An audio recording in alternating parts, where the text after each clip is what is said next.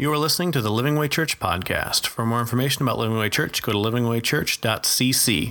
But obviously, uh, the preacher doesn't save you, the water doesn't save you. It is only through faith in Jesus Christ that saves you. And, and in the second passage, in that passage where he says, Go into all the earth, baptizing them in the name of the Father, Son, and the Holy, Holy Ghost or Holy Spirit, uh, the second thing, Jesus is saying that baptism is not an option.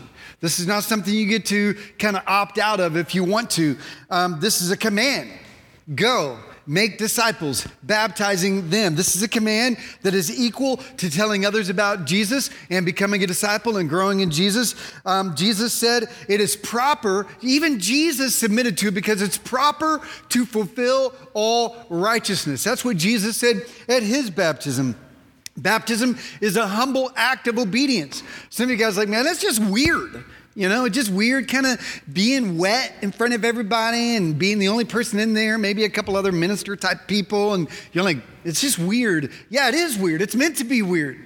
It's meant to be humbling. It's meant to be unique and powerful. It's not optional, even though it's weird and, and strange and odd. Uh, Jesus said, I know you are my disciple if you obey me. This is one of those things. Jesus said, Do this. And if you are intentionally not doing what God has said, then you're in disobedience, and that's called what? It's called sin. So if you are a Christian and you have not been baptized, and you know that God says you are to be baptized, and yet you do not choose to allow yourself to be baptized, that is a sin. And as long as you choose not to be baptized, then you are technically living in disobedience to God. All right? So this is one of those things that God didn't say, make disciples and whenever they're ready, whenever they're comfortable, whenever they're up to it, whenever they're, you know, feeling like they're they're ready, then baptize them. It's no, it's like you become a disciple, you follow through in baptism, all right? And then he also says this. He's saying that he's given a common practice and new meaning. You know, baptism is nothing new.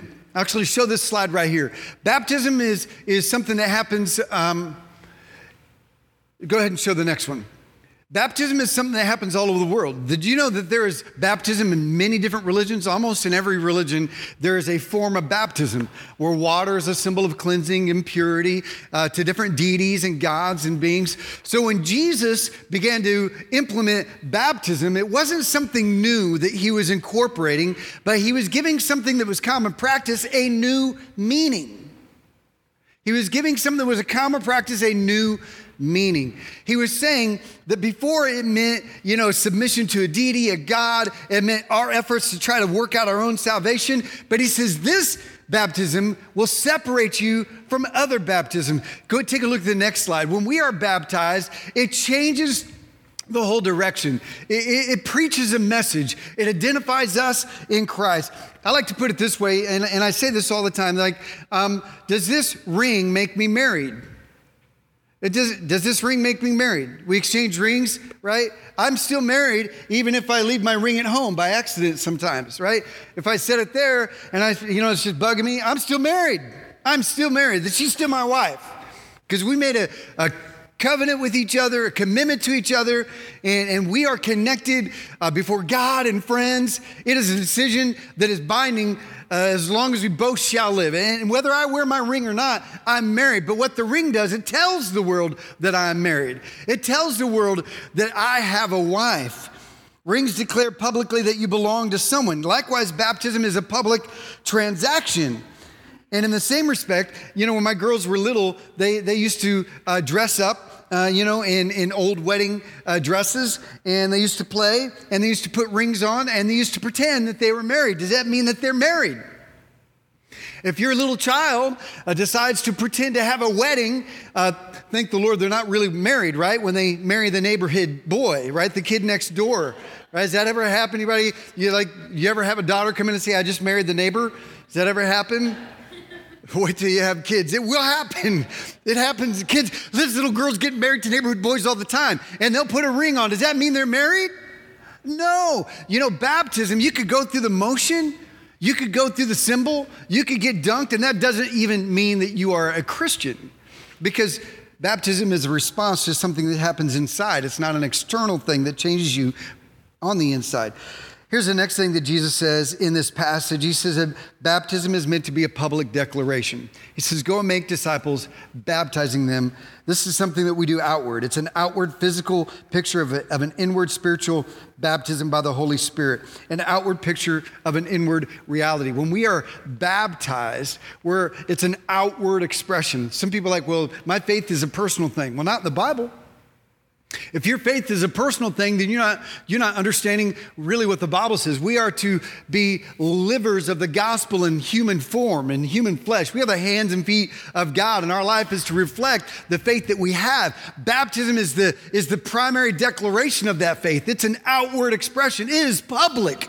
In fact, it's going public. Water baptism is not a means of salvation nor is it a necessity for salvation. It is simply a testimony of our salvation. You might say it's a pledge of allegiance to God. It is a believer obeying God's command, following his salvation, a pledge of allegiance that's public.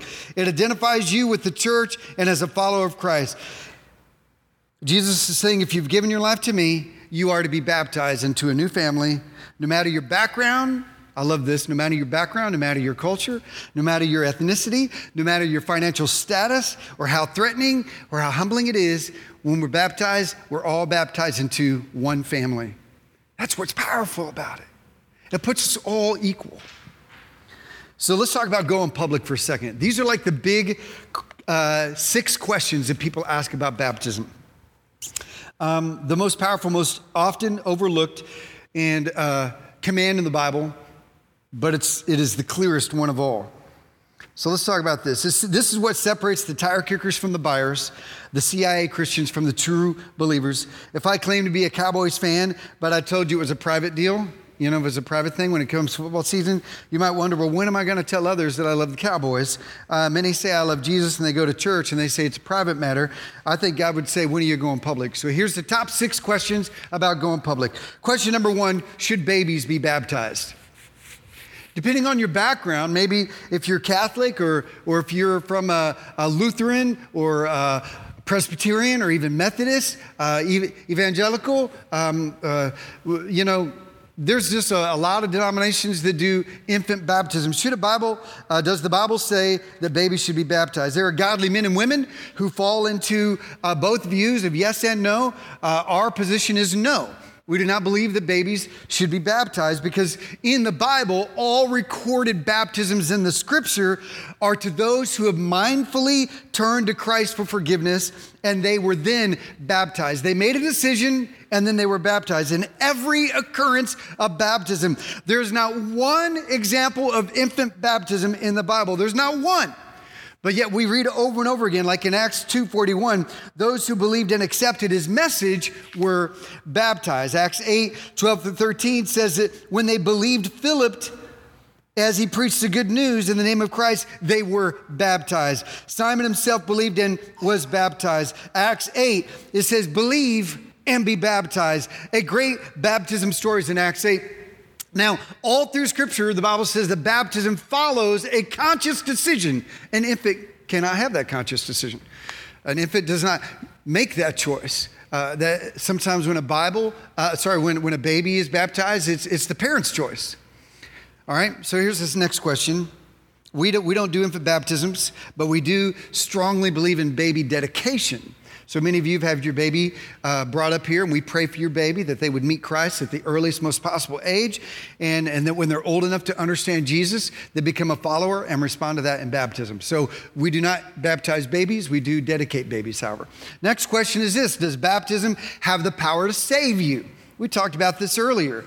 Is there some sort of supernatural cleansing power in the water? Uh, does does a cleansing happen in the water? And it's a big no. Luke 23 43, Jesus on the cross. Maybe you guys know the story. There was two thieves next to Jesus, and one of them cried out in repentance to Jesus on the cross. Right? There was Jesus in the middle and a thief on each side. One of the thieves had uh, called out to repentance to God. And what did Jesus say? Jesus said, You want to be a follower of mine? Come here, let's go baptize you. You know, he doesn't pull himself off the cross and yank this guy off the cross. You know what he says to him on the cross? After this man calls out to him, Jesus says, Truly this day I'll see you in paradise. When he responded, in humility to the cross of Christ and humbled himself before Jesus, Jesus' response was, I'll see you in paradise, my friend. So, baptism over and over again is not the means of salvation ever.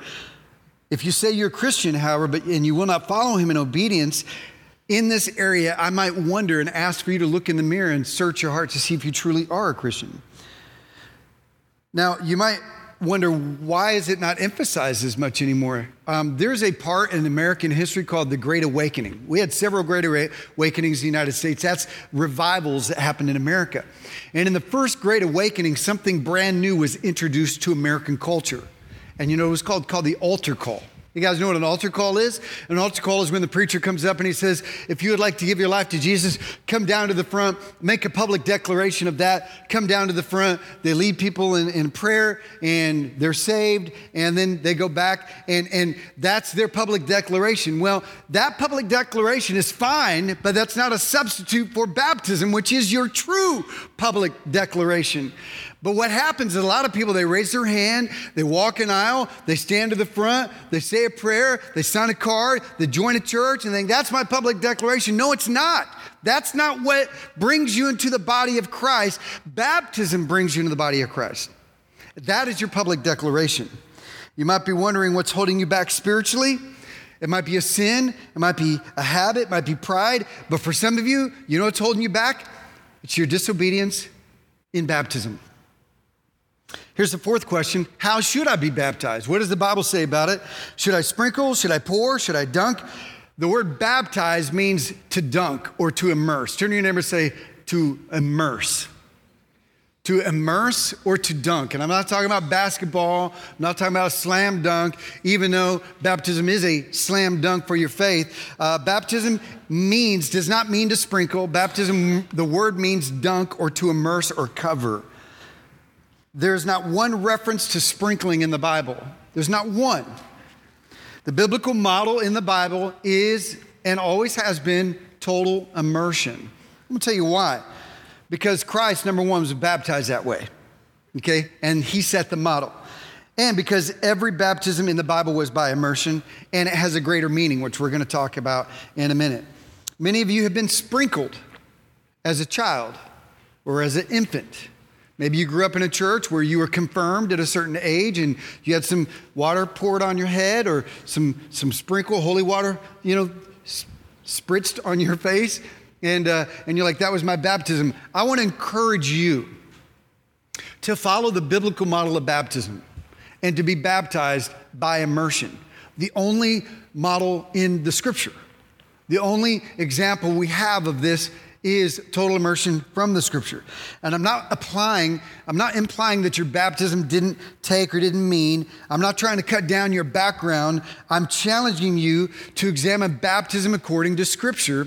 And to, maybe you were raised in a church where that was the thing. And, and since you, you, you've, since then you've really stepped out in faith in, in your walk with God, I want to encourage you to prayerfully think about being baptized in, with immersion on August 11th with us.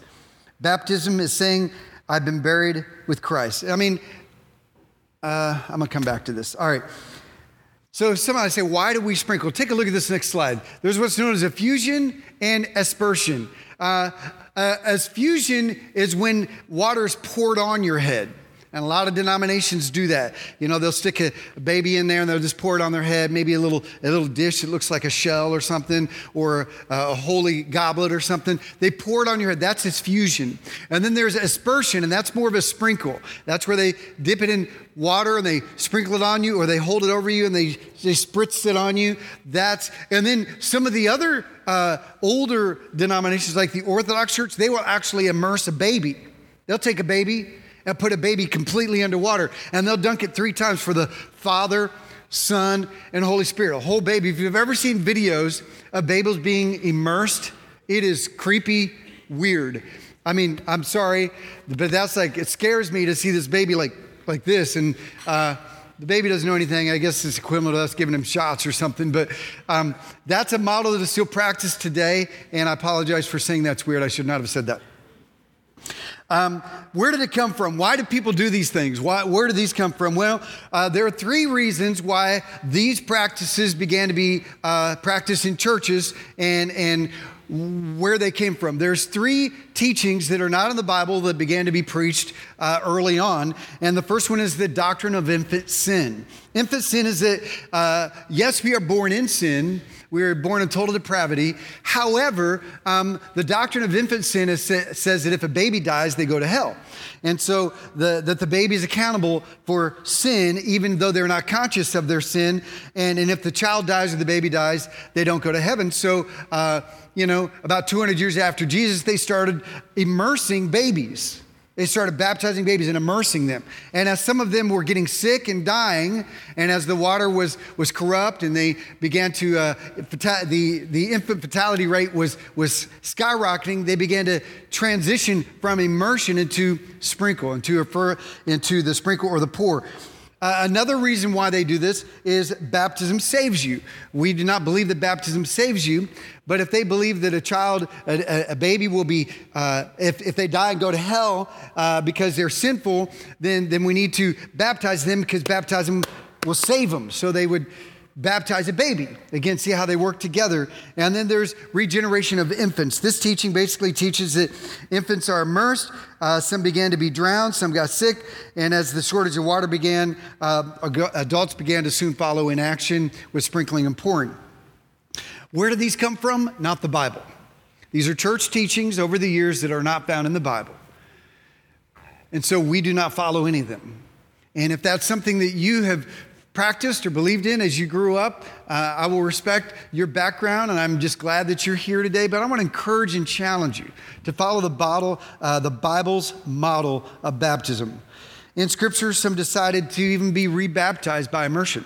We have this in Acts 19, where you have one of the disciples coming to a village, and a group of people have been baptized. They're followers of Jesus, but they were baptized under John, where baptism meant something different.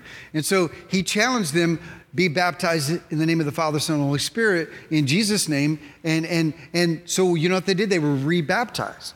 Some of you, you need to be rebaptized now that you have a better understanding of what it means. Okay? Here's the fifth question Why does Jesus want us to be baptized? And this is the big one. What it means now. Remember, he took a, a common practice and gave it a new meaning. This is why we are baptized.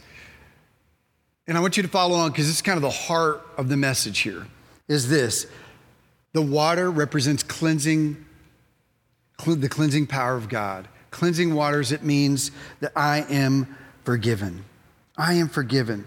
In 1 Peter chapter 3, it represents a spiritual cleansing. In Matthew 3.11, Jesus says, I, uh, John says, I baptize you with water for repentance. Acts 22, and now what are you waiting for? Get up, be baptized, wash your sins away, calling on his name. It's the next slide for this.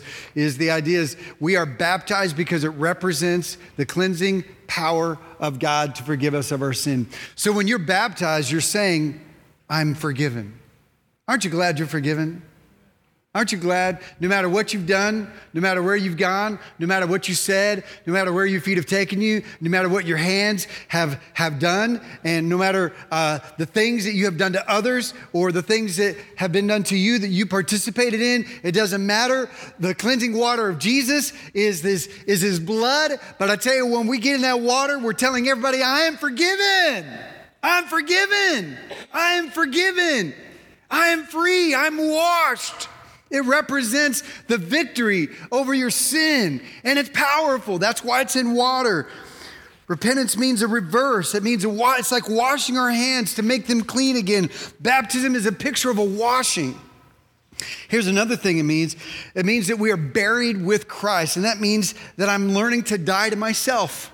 I'm learning to die to myself. See, when you are standing in the water, it's the cleansing water of Jesus. When you go into the water, that means like Jesus died, so we die to ourselves. So we go underwater and we're saying, just like Jesus was buried, I'm buried with him.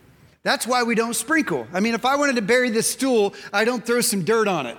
I don't pour a little pile on it and I don't, you know, sprinkle some dust or dirt on it. No, I dig a hole and I put it in the ground and I cover it. It's immersed in the ground if I were to bury it. Baptism says I'm buried with Christ. So we go all the way under. It's not scary, I promise. It's powerful, it's, it's freeing. We go all the way under because it says I'm learning to die to myself. Paul says this in Colossians 2:12. He says, "In Christ I've been buried with him in baptism." In which you were raised with him through your faith in the working of God who raised him from the dead. I've been buried with him in baptism, which leads to the next thing. We come out of the water. I don't leave you in the water, you come out of the water because Jesus didn't stay in the grave, he came out of the grave. So baptism says, I'm raised to walk in newness of life. That's the next one. We're raised with Christ, and it's saying that I'm uh, pursuing a new way of living in Christ. It says this in Romans 6 4. We were buried, therefore, with him by baptism into death, in order that just as Christ was raised from the dead by the glory of the Father, so too we might raise to be walk in to, to walk in newness of life. See, when we go into the water, we're saying, Jesus, you died for my sins, and I'm learning to die to myself. And when we come out of the water, we're saying, Jesus, you rose from the grave and you gave me new life, and now I'm raised to walk in a new life. It's a picture, it preaches. Your baptism is a sermon to everybody. It says, I'm forgiven. It says, I'm learning to die to myself. It says, I'm raised to walk in a new way of life. And then I love this next one. We're baptized into a family. And it means this it means I am not alone. I'm not alone. It identifies us as a Christian. 1 Corinthians 12, 13, it says, For we were all baptized by one Spirit into one body, whether Jews or Greeks, slave or free, we're all given one Spirit to drink. Baptism is a family thing.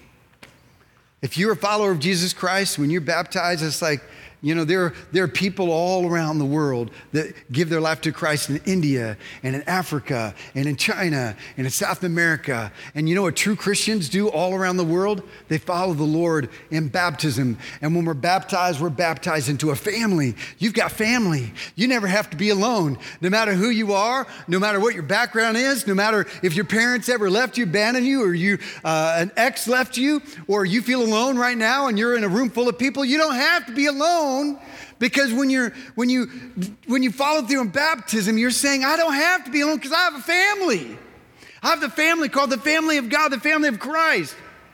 And that's one of the unifying, and I love how it says it doesn't matter who you are, what nationality you are, what background you are, what financial status you are, we're all family now. That's what I love about the church. That's what I love about our youth group. You come into our youth group, and you're gonna have like some popular kid at school hanging out with maybe a kid that's not so popular at school. You're gonna have an athlete who's in school hanging out with maybe a guy who just loves computers and not so athletic because we're family. We come into a church, the same thing. The people you may not have a commonality or some kind of connection with, all of a sudden we have a common bond. You know what it is? We're family. We're baptized into a family. It's kind of like, I don't want to say it's our initiation, but it's, it's kind of like, you know what? Uh, I'm going to follow Jesus on this. And you look, have you been baptized? You should because it, make, it means that we're family. It's, it's a picture that I'm not ever going to be alone. You know, if a guy doesn't wear a wedding ring, you might assume he's not married. In the New Testament, a person that was not baptized was assumed not to be a believer. And that is why some denominations connect baptism to salvation so closely because of the significance of, of its part in the community. But be clear on this it's simply a symbol of our salvation, only a symbol. Like the wedding ring, it is a powerful symbol. Baptism is a reflection of a greater baptism. We are born again, and the Spirit moves in. We have water baptism to picture our life dedicated to Christ. And then the Bible says that we are given another baptism. This is what John said in Matthew 3 1, referring to Jesus. He says, I baptize you with water for repentance, but after me will come one who's more powerful than I, whose sandals I'm not fit to carry. He's talking about Jesus. And he, Jesus, will baptize you with the Holy Spirit and with fire. So when we're baptized in water, it's a picture of a greater baptism of our spirit. All right? So if you're investigating the Christian life, I'm glad that you're here today because if you ever choose to become a follower of Christ, we want you to follow in baptism because it tells the word you are forgiven, you're learning to die to yourself, and you understand that you're called to live a new way of living and that you're never going to be alone because you have a family called the body of Christ with you. And baptism is a powerful picture of your understanding of that.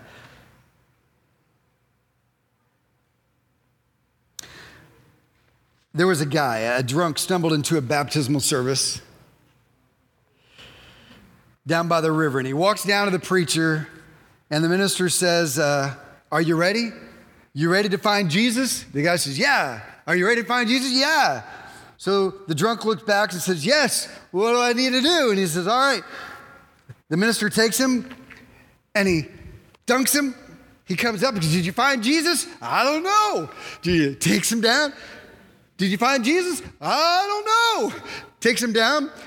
Did you find Jesus? I don't know. Well, this guy is really, really resisting. Takes him down. Did you find Jesus? The drunk man goes, I don't know if he's down there.